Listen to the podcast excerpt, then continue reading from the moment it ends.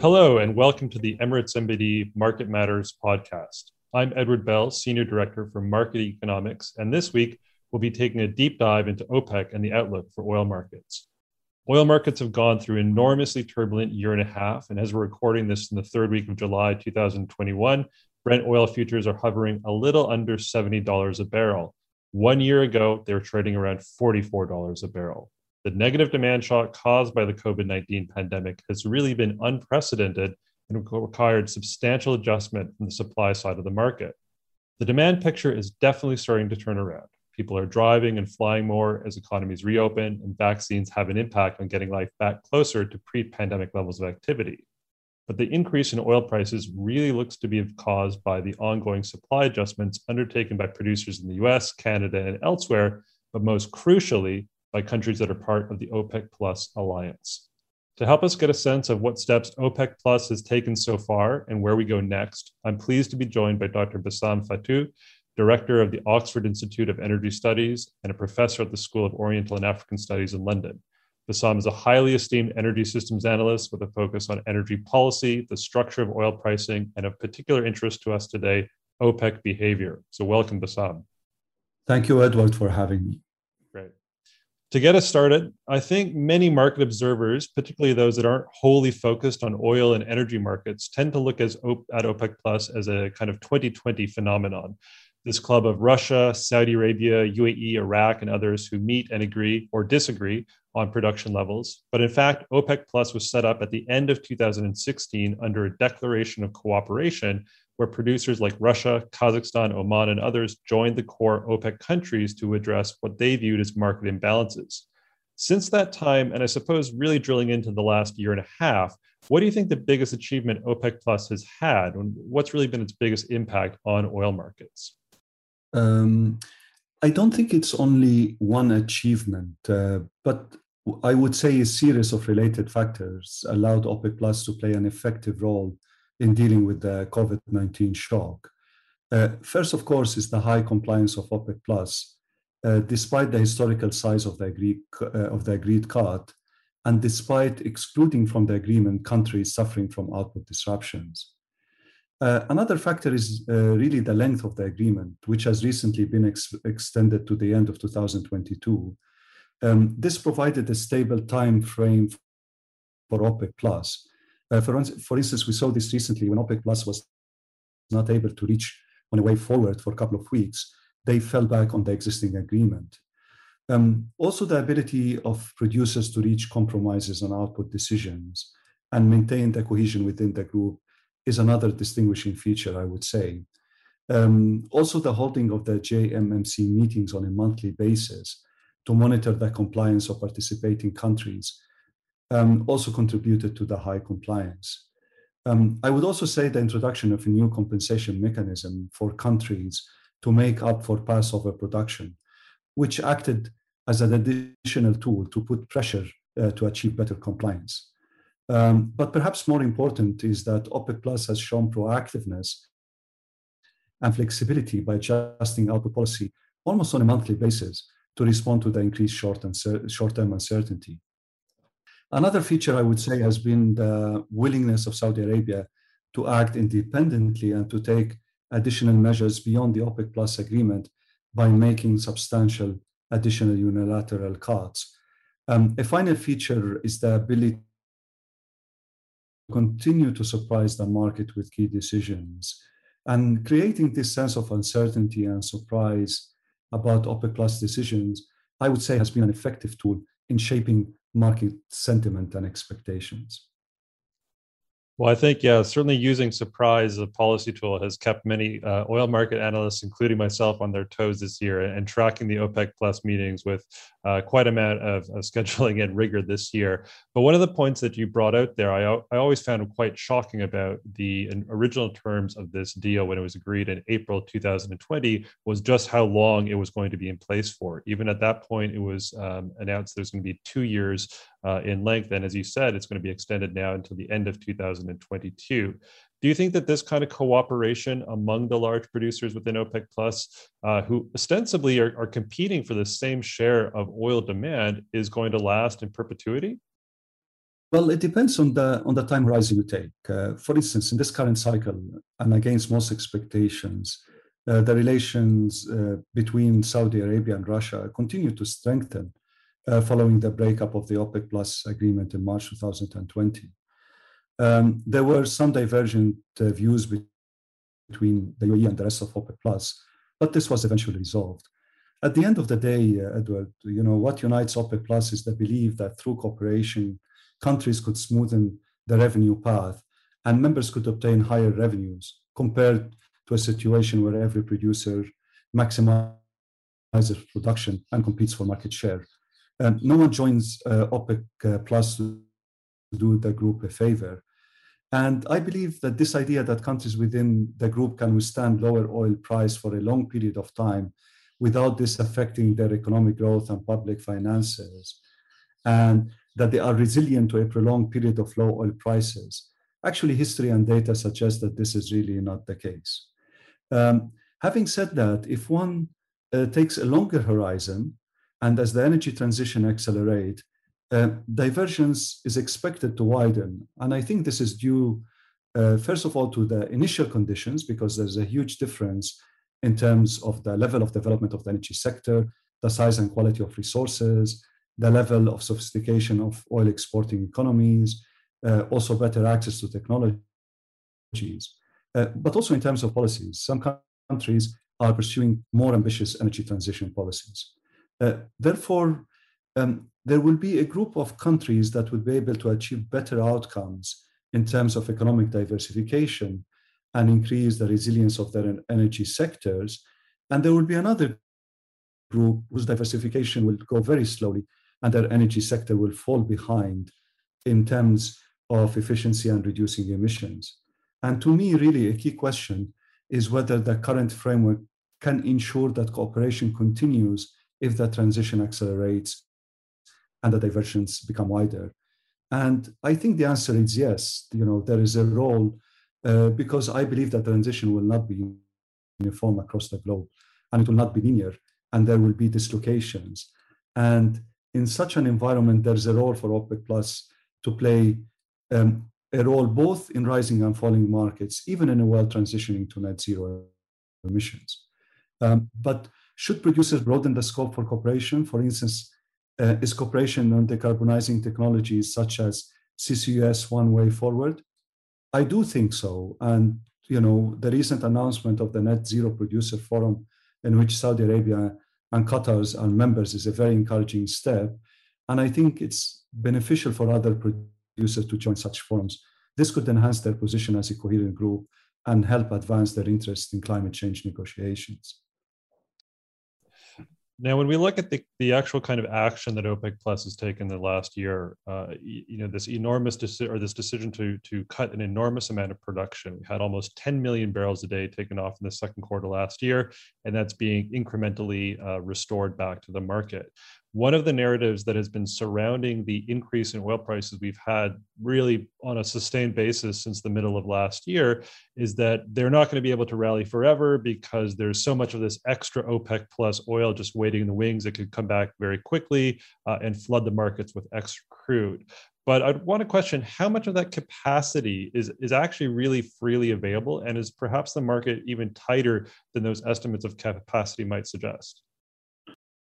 Well, um, the buffer in the form of spare capacity is likely to be lower than consensus estimates. Uh, some of the OPEC plus countries, such as Algeria, Angola, Nigeria, may not be in a position to restore production to the base levels agreed uh, by OPEC plus back in April 2020. Uh, I believe the shock has hit investment and activity in their oil sectors quite hard. And what we're likely to see is that as OPEC plus members start increasing their production to meet higher quotas between uh, August 2021 and September 2022, uh, compliance will automatically improve. And we will see some of the countries actually starting to even involuntarily compensate for their past overproduction. Um, but having said that, we don't see very tight markets in 2022. Um, our balances are showing that under certain conditions, such as the potential increase from Iran if sanctions are lifted, uh, OPEC Plus releasing the barrels back into the market, and very uncertain demand picture. And even assuming a modest US shale growth, the market could switch into a surplus in some quarters in, 2022.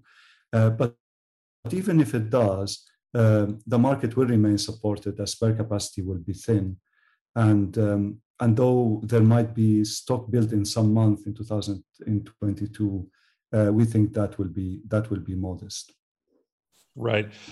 Now, to draw on, uh, you know, a few of the points you, you've addressed in terms of the the necessity of the kind of coordination and decision making across the the OPEC Plus alliance. You know, we've had, in particularly in related to that issue about capacity, we've had a pretty severe challenge, I think, to uh, the integrity of OPEC Plus um, at the start of July 2021, when the UAE, UAE, initially failed to endorse the deal that would see the production um, uh, return to markets incrementally from August onwards. And mainly that was based on an uh, a belief that the measure of own production capacity was too low. And as you noted, we've had a deal that's been reached a few uh, weeks later. But are we at risk that we could have further threats to the integrity of the producers' alliance if other countries push back against their production allocations, whether or not they could even uh, hit the targets that are allocated to them? Have we kind of solved some of the in- inherent tensions within OPEC Plus, or as you noted, we go through these monthly meetings. Do we risk having this kind of volatility on a more regular basis?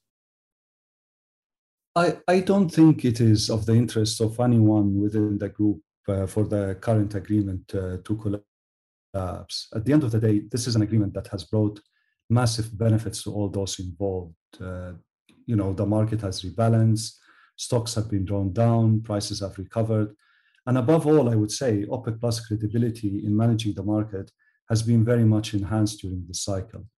Um, why would OPEC um, Plus give all this away, uh, especially that there are still many uncertainties in the market? Um, also, if one looks at the history of OPEC Plus, uh, producing countries have always managed to reach compromises if given time and if negotiations are carried behind closed doors. Um, I also say I would also say that the market conditions are also now different. It's true from March 2020, but generally I think that the memories of March 2020 are still fresh in everyone's mind, and there is no an ambiguity about the response of key producers. If some producers don't abide by the agreements, other producers will respond. I will I will argue that this is really not a one-shot game or a game where the players are second guessing the response of other players uh, this is different from March 2020, when perhaps some were testing the response of the others and their willingness to shift policy, or questioning their capability in implementing large increase in supplies. I think everyone now have better information about willingness and capability and the reaction of the other players. Right. And to, to pull on that thread of of OPEC wanting to provide certainty um, for a longer time period out until the end of next year. There's obviously quite a few variables that have been playing out on the sidelines of the OPEC plus deals, uh, one of which you've alluded to already are the uh, ongoing negotiations about Iran returning to the oil market. Will we see a revival of the, the JCPOA, the Iran nuclear uh, agreement? The US ended its participation in May 2018, and a revival of the deal would presumably remove sanctions on the export of Iranian crude. Now, Iran's production has already been re- recovering quite strongly this year, going up from around 2 million barrels a day at the end of 2020 to about 2.5 million barrels a day halfway through the year if we were to get a deal signed, for instance, theoretically tomorrow, um, how would OPEC Plus be able to integrate Iran into a production cut agreement? Uh, Edward, I have to say that the timetable for the return of Iranian barrels remain um, highly uncertain. I think both the US and Iran want to reach an agreement, uh, but the US and Iran's position are still far apart, and it will really take time to iron, you know, the remaining issues. Uh, so finalizing the agreement can take time and could extend to 2022. And in the absence of a deal, Iran's export really cannot rise very much from here. As so far, it's only China's refineries that have shown willingness to pick up Iranian crude.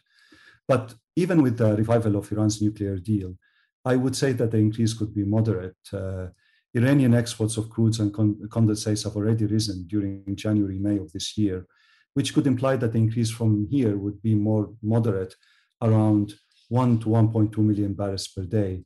And if demand recovers as some are expecting, this could be absorbed into the market. Um, I would say that within OPEC Plus, only when Iran reaches its October 2018 level, there will be discussion on how to bring it back into the OPEC Plus agreement. Uh, so for the moment, really, I don't see Iran disrupting uh, OPEC Plus dynamics, uh, at least, for, at least not for the next few months. Right. Now, one of the other major uncertainties, and I think one that probably most OPEC plus decision makers will have been watching quite closely and, and with some bemusement, is that we've not really seen a, a, very immediate supply response from the US, particularly from the shale patch, in response to oil prices going substantially higher. You would think that with the WTI curve, you know, at $65 a barrel plus uh, for about the next year and a half, that offers an enormous amount of opportunity for hedging and for capital expenditure to happen. But we haven't really seen that uh, happen just yet. Oil production in the US fell from about 13 million barrels a day uh, in February 2020 to about 11 million barrels a day by the middle of the year, and it's kind of hung around that level for the last couple of about the last year and a half. But on a long-term basis, we've we've obviously seen the U.S. Uh, emerge as a much larger oil producer uh, with the ability to increase production quite quickly, and we've had some arguably clunky attempts from OPEC Plus to try and deal with the, the threat posed to their market share uh, from the US shale. On a more of a longer term basis, though, how do you feel that uh, OPEC Plus producers integrate the US into global oil markets? Well, um, one, one of the most interesting aspects of the US shale is really its relative responsiveness to price signals uh, compared to other parts of the non OPEC supply. And uh, but unlike the 2014-2016 cycle, US shale response to the COVID-19 shock was very sharp and very fast. Um, between March and May 2020, output declined by something almost 2.4 million barrels per day. And as prices started recovering in May 2020, shut-in wells were brought back into production and output did recover. But as of today, US shale production is still below its pre-shock levels. Um, I would say that the quick response on the downside reveals the cracks in the business model, even before the COVID 19 shock. Um, you know, producing at whatever cost and without generating cash flows was simply not viable. There is now a wide belief that um, US shale producers have endorsed the principle of capital discipline. And despite the rise in the oil price that we have seen uh, recently and the better prospects, the improved cash flows have been used to reduce debt and return money to the shareholders.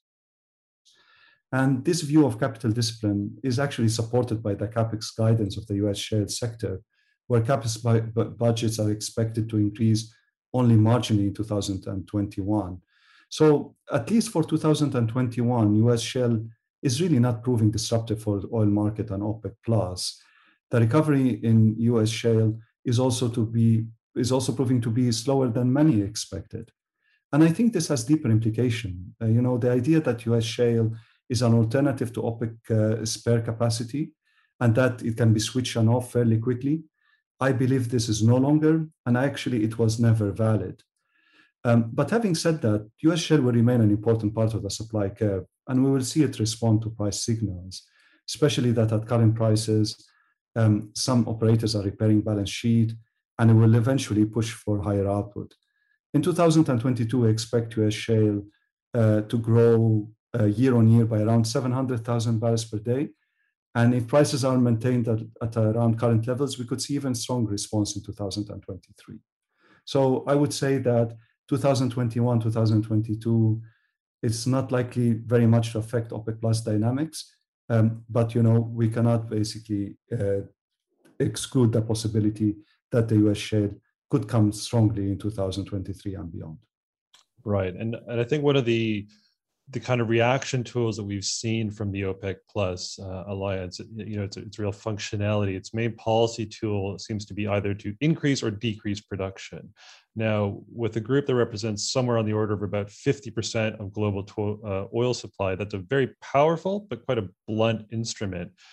It, it kind of seems to me that OPEC Plus suffers from the same challenge that a lot of developed market central banks are facing right now with rates near zero, or they have very extensive asset purchase programs. As soon as they signal that they want to get to a return to kind of more textbook type policy, financial markets go into hysterics. And so we have similarly uncertainty this past month in July about what OPEC Plus was going to do, and oil markets going through quite a bit of volatility has the OPEC Plus uh, alliance and their their kind of functionality of this on off switch with respect to oil production entrenched a kind of boom and bust cycle in oil markets that we've largely seen since mid 2014, compared with a period of quite relative stability from about 2010 to 2014. Well, you know, the, the fastest, the fastest way to deal with the imbalance is uh, for producers to restrict output. Uh, uh, the, the market mechanisms do work, but they are slow due to the nature of the investment cycle and the capital intensity of the industry. Um, although OPEC plus countries have low physical costs of production, uh, the cost of running their economies is high, they are highly reliant on oil revenues. Uh, what in one of our papers we described as the social cost of production is quite high. And there are questions on how long they can sustain a market uh, share policy.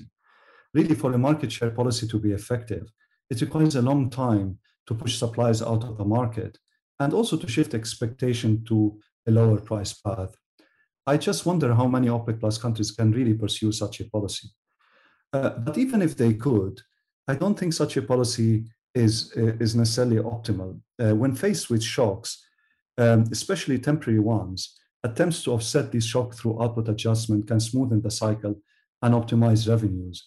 And I believe that COVID 19 shock has many of the elements of a temporary uh, uh, of a temporary shock. It's still a deep shock, but it's still a temporary shock. Right. Yeah, but one of the issues that's um, not temporary and is going to be with us seemingly for a kind of few generations going into the future, and you've already alluded to the resilience of some countries within OPEC plus is how they're going to respond to the energy transition. Now, most of the major producers within OPEC plus seemingly have an acceptance of the necessity of the energy transition, and they've provided their nationally determined contributions as part of the Paris Climate Accord. In fact, the UAE's already provided its second. But do you think that there is a, a divergence among the OPEC plus producers in recognizing the immediacy of the challenges of the energy transition to a lower carbon or even a net zero economy? Are some prioritizing it uh, more in terms of driving their economic and oil market policies more than others? Well, um, oil exporters are not a homogeneous group, and their resilience and core sources of competitive advantage vary tremendously. Um, we are talking about a very diverse group with very different political and economic structure uh, very different levels of development, pursuing different policies, and with different level of, of sophistication and integration of their energy sectors. So some countries are much better prepared to deal with the challenges of the energy transition. Um, I would also add uh, that quite importantly, some key oil exporters are not standing still and they are evolving and responding to the challenges that the energy transition may bring. So uh, it's a very diverse picture out there. Sure. Well, you've, you've anticipated one of my uh, follow up questions on that is that we've seen a kind of trend among the big uh, IOCs to, to adapt to the the challenges posed by the energy transition and kind of be seem to be moving towards a kind of energy holding company structure where they're not just invested into oil and gas production and export uh, or refinery, but also investments into renewables or into utilities and electricity state uh, systems. Is this a, a, model that you think some of the state-owned NOCs in, in Gulf countries or uh, in other parts of the OPEC Plus alliance could adopt? Is to make themselves resilient uh, as we go through the energy transition process? Okay, let, let me try to take that question in two parts. Um, you know, uh, I think those uh, NOCs need to compete both on cost and reducing emissions. It's not one dimension or the other. There's one, you know, one key area that many NOCs can compete on is cost. And many NOCs have low cost of ex- extraction and production and can compete on reducing this cost further. They can also monetize their, rever- their reserves at a faster rate. But as I mentioned before, there are limits to this strategy, as reliance on revenues can act as a constraint on such a policy. though for some countries, this policy, if implemented for a long time, could result in some supply exiting the market and increase in revenues due to high market share could compensate for the lower oil prices. But even then, I would say oil, import, oil importers can impose carbon taxes and capture part of the rent of the barrel from oil exporters. Um, uh, so that's why it's quite important that oil exporting countries and their NOCs uh, compete on dimensions other than costs and compete on reducing emissions to increase the resilience of the oil sector. Um, this involves reducing emissions in the production process, scope one and scope two emissions, and in the consumption of gas and products derived from crude and natural gas, scope three emissions. And I would say that some oil and gas exporters, such as Saudi Arabia, are, are in a good uh, position compared to other producers due to the low carbon content of their crude and their heavy investment in infrastructure to reduce gas flaring and methane emissions. I think the real uh, challenge really lies in reducing emission from consumption of final, pro- final products. And that's where I think NOC should really take leadership in some technologies, such as um, uh, CCUS. Um, it could be that from an oil exporter perspective or an NOC, investment in CCUS could lower the returns compared, let's say, to existing strategy of exporting unabated oil and gas. But I would say that this additional cost could be vital to improve the resilience of the energy uh, sector. But having said that, you know, shifting all the costs to oil and gas exporters alone is not viable especially if these costs are too high. And that's why I've been calling in my uh, publications for burden sharing mechanisms. Um, so just to basically to wrap it uh, up, Edward, that it makes sense for NOCs to invest in renewables, particularly to integrate renewables with ex- existing hydrocarbon infrastructure to reduce emissions in production. They have a clear competitive advantage, particularly in solar. Uh, they could also improve the the, the efficiency of the domestic energy use and optimize the energy mix. But at the end of the day, you know, margins in renewables cannot fully substitute for rents generated by the oil and gas sector. And transforming these companies into renewables and utilities is really not feasible nor optimal. Um, NOCs really should explore ways how to lengthen the life of their oil and gas in the energy mix and find ways to monetize their large reserve base in a profitable way and a world which is transitioning to net zero. Um, as I mentioned before, this may mean lower returns, but I'm confident that this will be still um, higher than some of the current projects that are being implemented in the region and done in the name of diversification.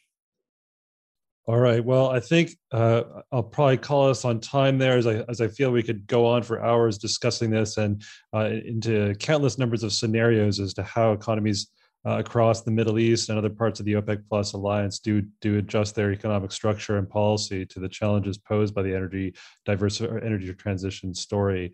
But I'd like to thank our guest this week, Dr. Bassam Fattouh, for joining us and providing some great analysis and insight into the decision making behind pro, uh, decision making process within OPEC Plus and what it could mean for oil prices and, and markets over the next 12 to 18 months, and also some of that longer term context for where the energy transition is going to lead uh, OPEC Plus economies on a longer term basis. So, thank you for joining us today on the Emirates NBD Market Matters podcast. More of our analysis and podcasts are available at www.emiratesnbdresearch.com.